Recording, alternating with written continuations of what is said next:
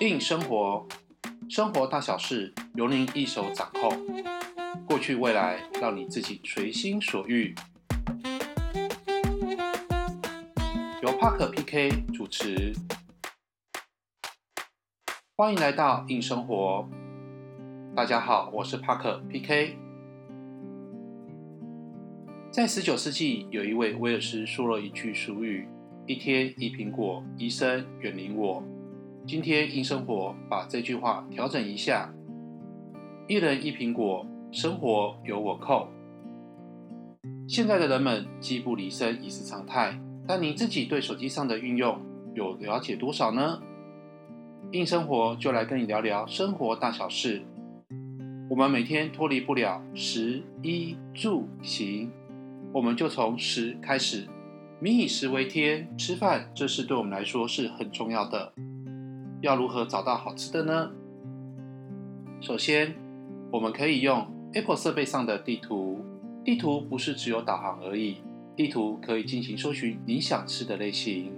地图可以推荐评价不错的餐厅给您。除此之外，你可以看到店家相关的资讯与评论。这样一来，你不用在 Safari 的搜寻引擎和地图间切来切去，是不是很方便？找到喜欢的餐厅，我们就可以准备前往喽。地图除了我们刚刚讲述的可以查询店家的相关资讯外，导航路线也是很重要的。地图会帮我们规划适当的路径，也可以在地图中看到每个路段的车况，让你尽可能避开塞车的路段。另外，还提供了预定到达的时间、天气的状况和空气品质指标，是不是很贴心的设计呢？另外，还有一项贴心的设计：当我们工作忙碌或饱足一顿，忘记自己的车子停在哪里时，您的 Apple 只要有跟车上的车用蓝牙或者是 CarPlay 连接时，就可以帮我们记录停车的位置，是不是很 smart 呢？介绍到这里，大家脑袋和手指应该蠢蠢欲动的，开始找寻等一下用餐的地点吧。就先让大家。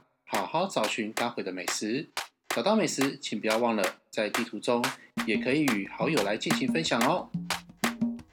硬生活与您掌握生活中的大小事，谢谢你的收听硬生活，拜拜。